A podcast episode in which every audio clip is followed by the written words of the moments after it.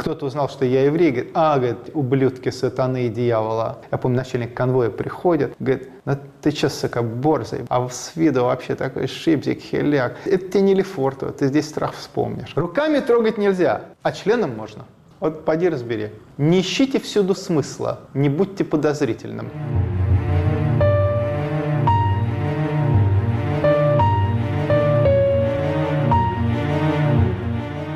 Здравствуйте, я Виктор Кульганик, автор и продюсер подкаста «Азбука тюрьмы».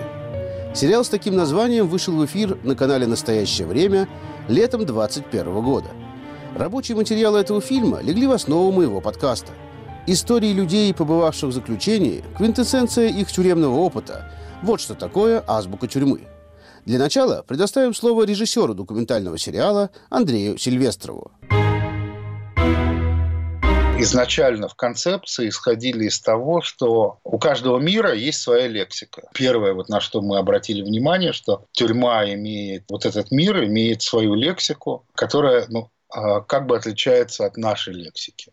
Но при этом удивительным образом слова из того мира очень активно перекочевывают в, в наш мир. Вот это вот как бы взаимодействие. Понятно, что, наверное, самая первая такая большая волна тюремной лексики выплеснулась в русский язык после 53-56 года, после вот закрытия вот этой лагерной системы, когда вышло огромное количество заключенных э, на свободу. А какая амнистия -то? Ну, весной, после смерти товарища Сталина. Уголовникам же амнистия была. Берия дал.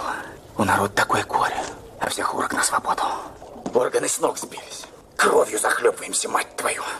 В конце 50-х, 60-х в русский язык вошло очень много сленга тюремного. Понятно, что в 90-е он был достаточно активен, когда была такая, ну, как сказать, мода на бандитов. И сейчас вот э, мы переживаем тоже такой момент, когда, ну, там, например, снова зашквар, его можно читать там в блогах, журналах и так далее, а оно ну, пришло к нам, очевидно, из тюремной лексики. Эту мысль подхватывает и развивает герой восьмого эпизода подкаста «Азбука тюрьмы» Олег Радзинский. Большая часть блатного жаргона имеет в своей основе выражение из языка идыш. И, и те, кто говорили на идыш, это были люди, которые или исповедовали иудаизм сами, или, по крайней мере, вышли из семей, где исповедовался иудаизм, то, соответственно, шкварки, которые делались из свинины, и все, что а свинина в иудаизме это запретное мясо, это полное табу, как бы это считается нечистое мясо, поэтому шкварки считалось чем-то нечистым. Вот. И поэтому зашкваренный, зашкварить, это как бы, зашкваренный это нечистый, и зашкварить это сделать кого-то нечистым. Олег Радзинский – писатель, диссидент и инвестиционный банкир.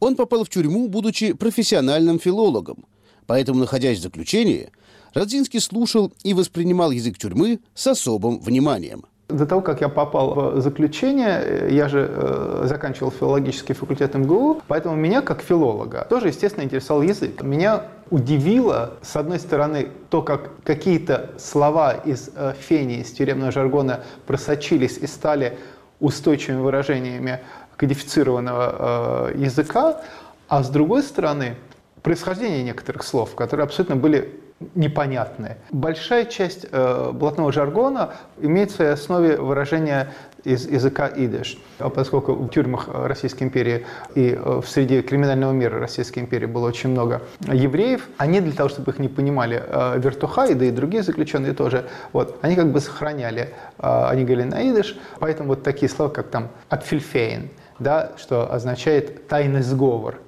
вот, вот поди разбери, что это, а это пришло из идыш. Вот. И а, разные другие вещи. Например, вы знаете, вот это сленговое выражение «попасть». Да? Попасть, то есть, поп, то есть у тебя что-то случилось, попал в какую-то неприятность. Это на самом деле пришло из фени, там есть выражение «попасть за все ланцы», то есть попасть в беду. Потом это за все ланцы отбросилось, попасть осталось. Но одновременно есть как бы и обратная сторона этого же выражения, потому что попасть в цвет – означает угадать, то есть точно, вот ты как бы э, то, что называется в масть. Вот такие вот а, вещи, какие-то из них мне удалось проследить, какие-то нет. Я не могу сказать, что это исследование было моим приоритетом, но в том числе меня как филолога, человека из литературной среды, это, безусловно, интересовало.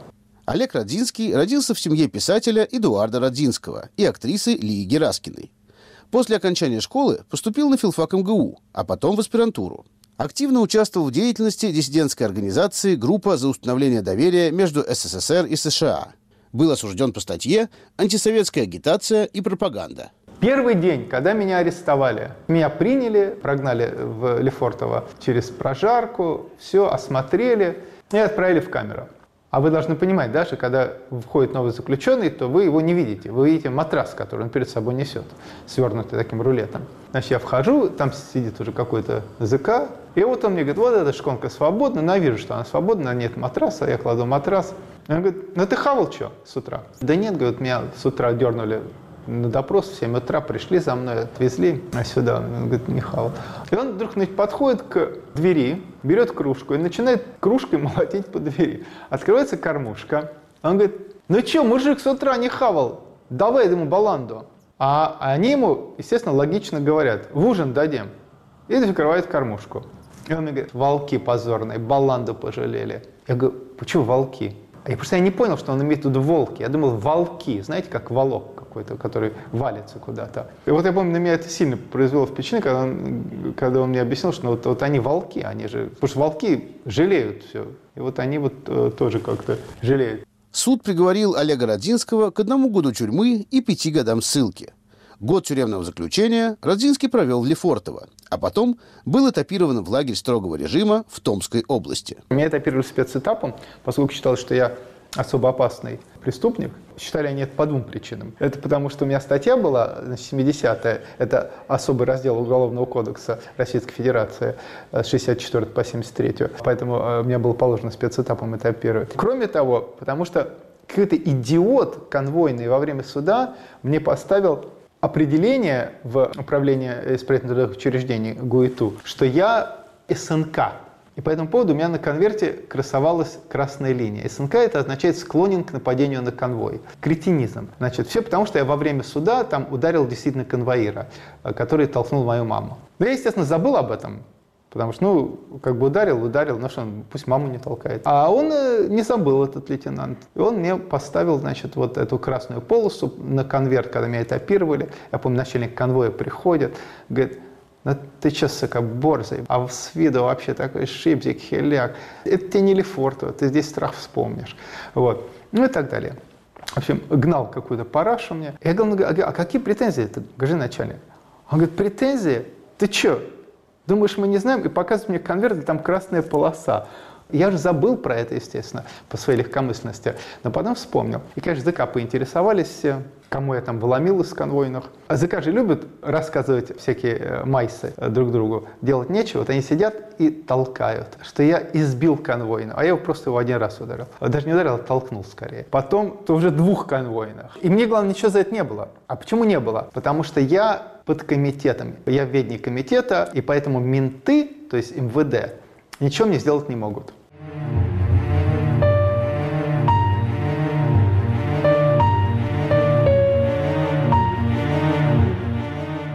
Сербский писатель Милорад Павич когда-то сказал, «Карты уже тысячу лет говорят языком растений, в которых записана судьба человечества. Игра в карты в тюрьме – это не просто форма проведения досуга. Это целая философская система, гипертекст, выражаясь языком литература ведения. Все это, находясь в заключении, познавал на собственном опыте юный Олег Радзинский. Значит, нас с этапа сдернули, конвой потом тасует, кто, кого, какой режим, кого в какое крыло и так далее. А меня последним всегда, то есть ставят лицом к стене, руки на стенку, сидор, то есть э, рюкзак э, под ноги, ну иногда на корточки сажают. И вот мы стоим, ждем, и там какого-то спрашивают, я уже забыл, как его фамилия, там, ну, предположим, Петров, Петров, Петров. Я не помню, как его фамилия была. И что-то никто не отвечает. И, наконец, он вдруг какой-то ЗК такой среднего возраста, он говорит, а что вот, а Петрыкин, Петрыкина что ли звали?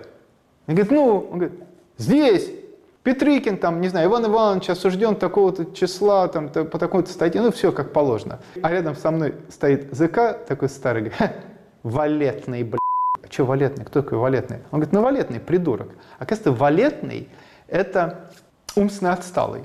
Я потом долго думал, валетный, почему валетный? А потом у меня единственное предположение было, меня это очень занимало, я подумал, ага, значит, из всех карт картинок. Валетный – младшая масть, получается. Может быть, поэтому.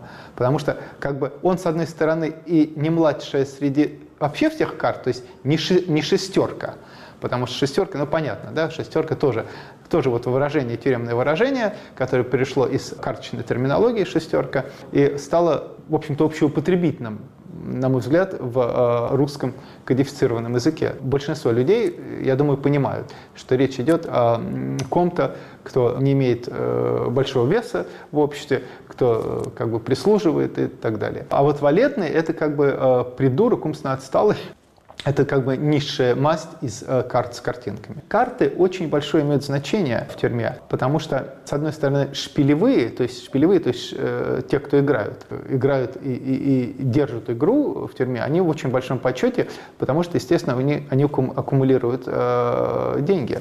Вот. А деньги в тюрьме много значат, потому что на них много можно купить комфорт определенный. Я помню такого шпилевого такого, я знал, Айвас, он говорит, ну я вообще катала. Я говорю, как катала? Катала, оказывается, это шулер, который катается в поездах и там убирает пассажиров в карточной игре. Впоследствии уже тюремная терминология тоже преобразовалась.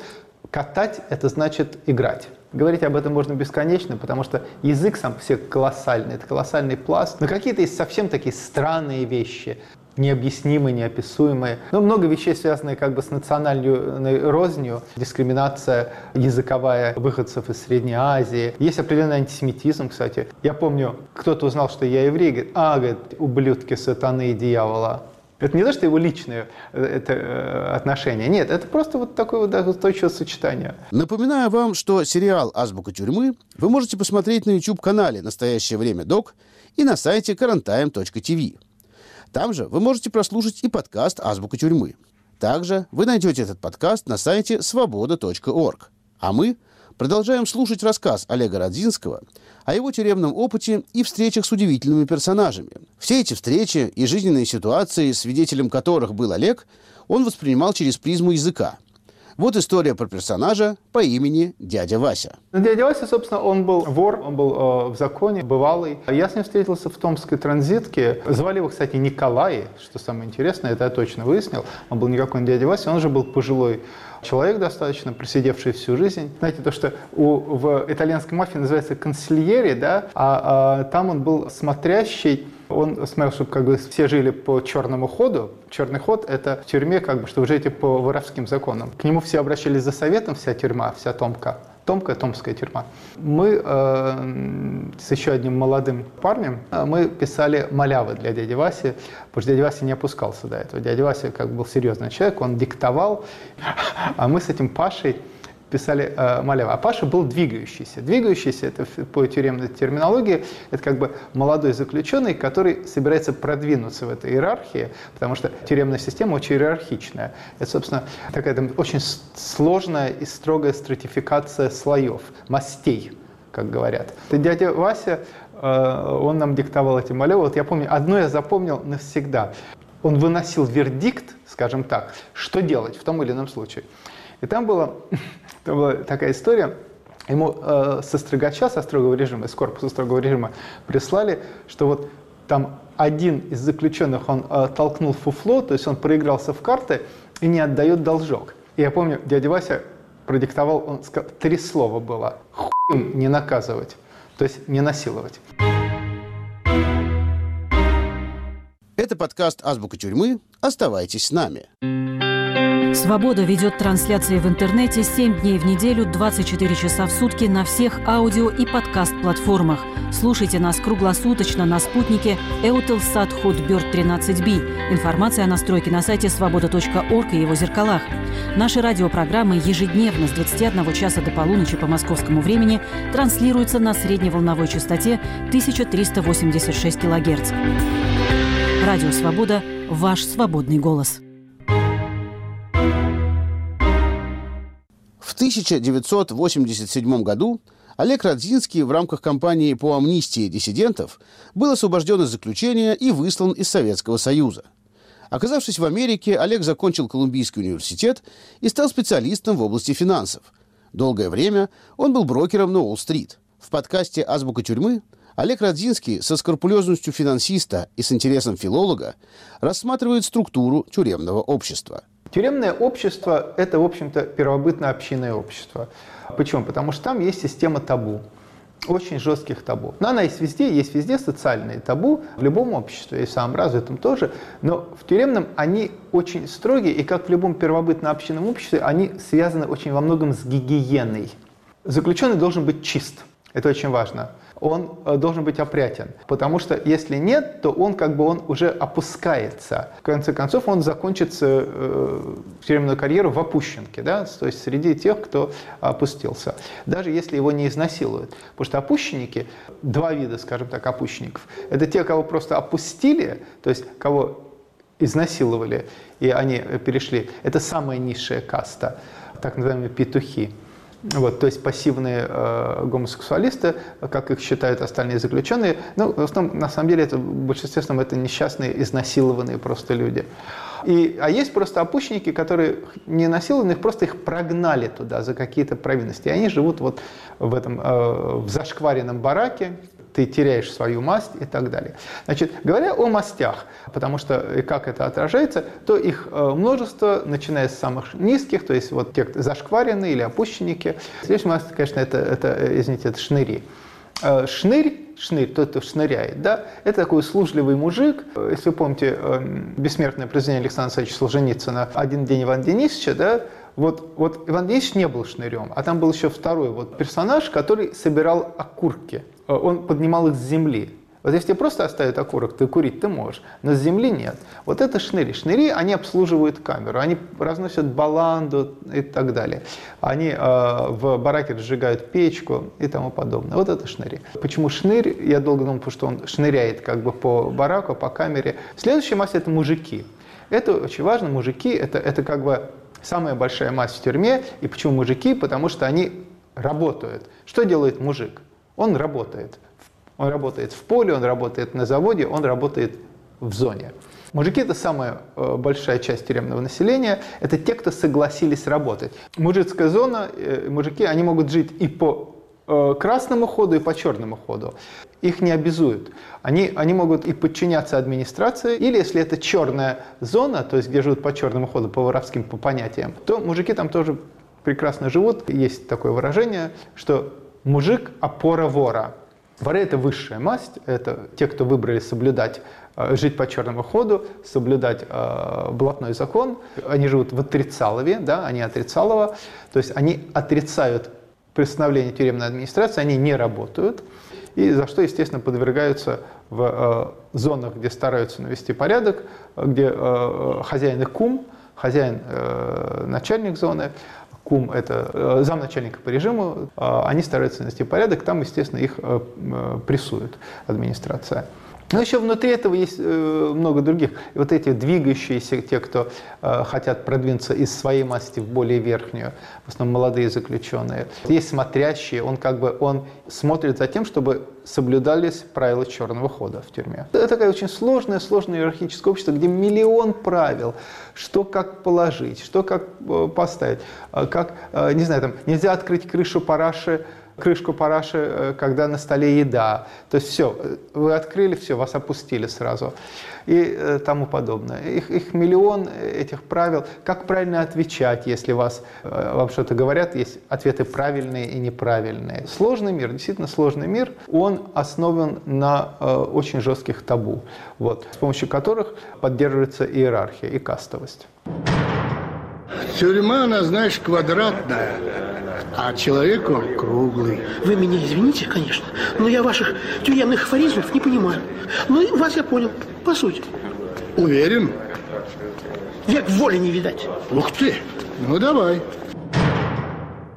Если есть высшая каста, она может быть выше только тогда, когда есть низшая каста. Потому что высшая – это сравнительная степень, да? правильно прилагать. Высшая по отношению к чему-то. Для этого нужна, как бы, нужны низшие касты.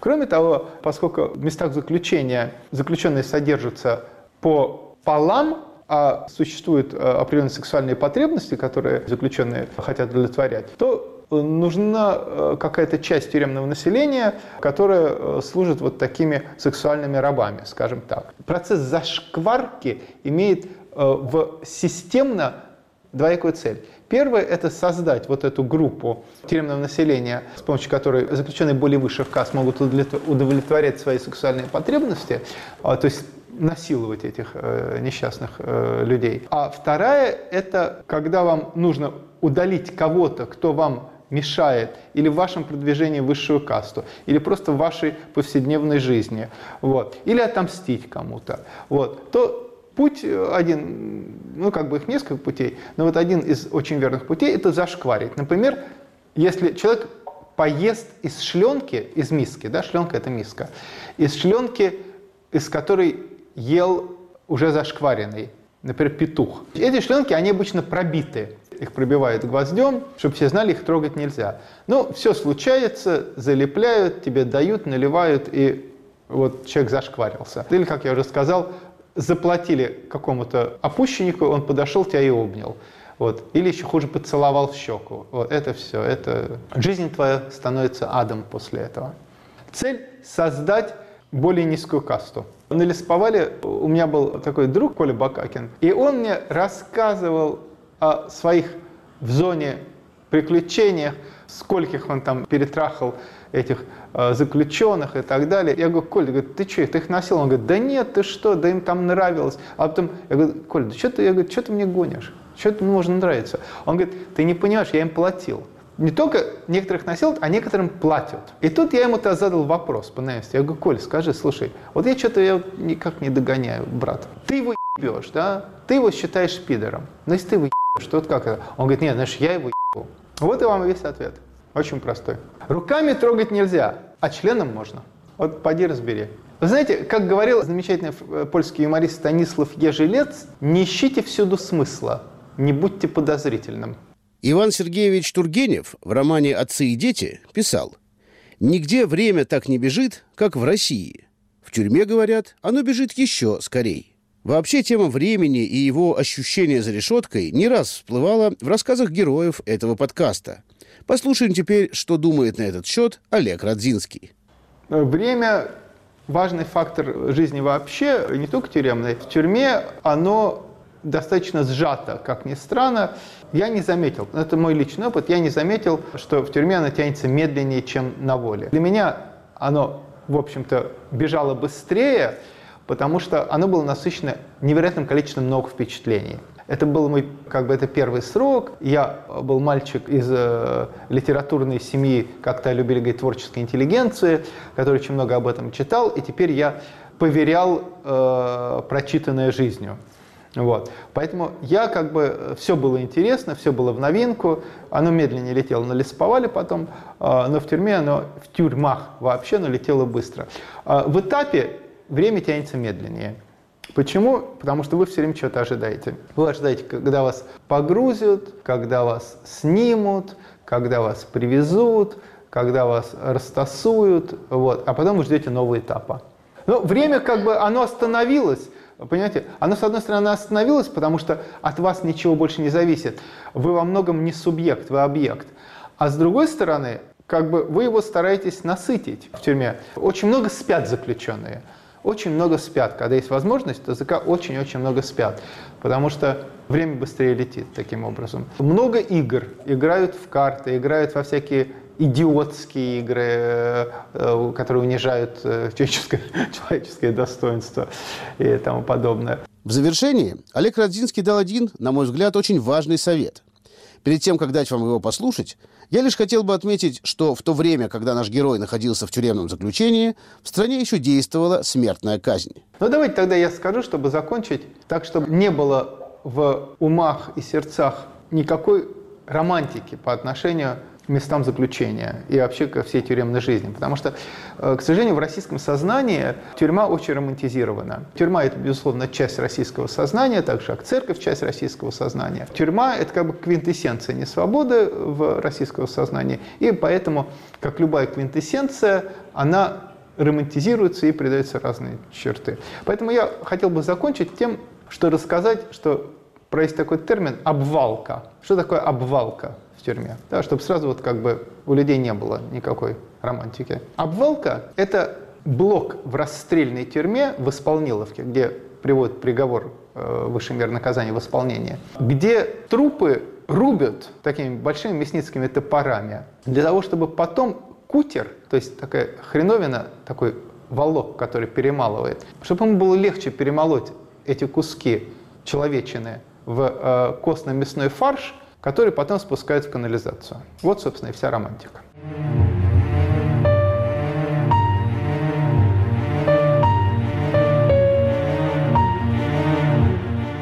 С вами был Виктор Кульганик и восьмой, заключительный эпизод первого сезона подкаста «Азбука тюрьмы». Спасибо всем слушателям, которые были с нами. Наш подкаст – это сайт-проект одноименного документального сериала, который вышел летом 2021 года на канале «Настоящее время». Напомню, что сериал «Азбука тюрьмы» вы можете посмотреть на YouTube-канале «Настоящее время док» и на сайте currenttime.tv. Там же вы можете послушать и подкаст «Азбука тюрьмы». Также слушайте этот подкаст на сайте свобода.орг. Кроме того, он доступен в iTunes, Spotify, SoundCloud и на других стриминговых платформах. До свидания.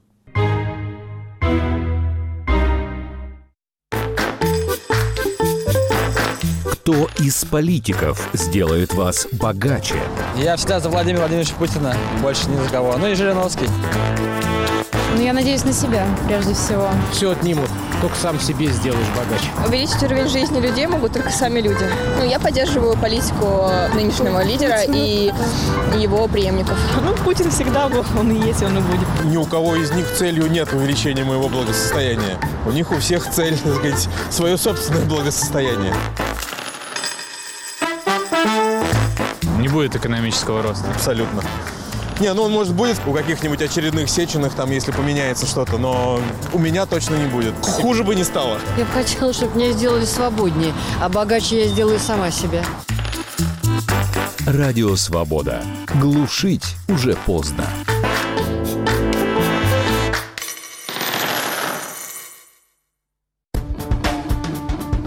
Теперь Радио Свобода в мессенджерах Viber и Telegram.